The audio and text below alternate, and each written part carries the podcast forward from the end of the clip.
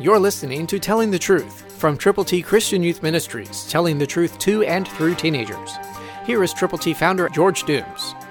Believe on the Lord Jesus Christ. Your testimonies also are my delight and my counselors. Psalm 119, verse 24, New King James. His testimonies are available to you and to me in the Word of God. Will you read God's Word today and every day?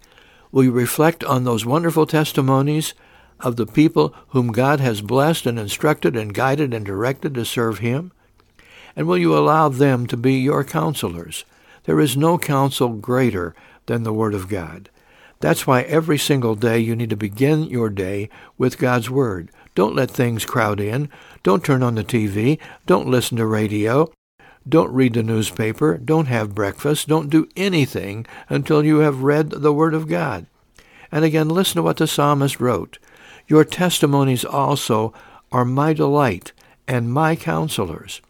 Let God's Word direct you, guide you, and accomplish in your heart of hearts the things God would be blessed to have happen if you will meditate and contemplate what God's Word is saying to you this very day. And then go with the gospel and let people know how to get to heaven. If you don't, who will? If you don't do it today, when will you do it? Christ through you can change the world.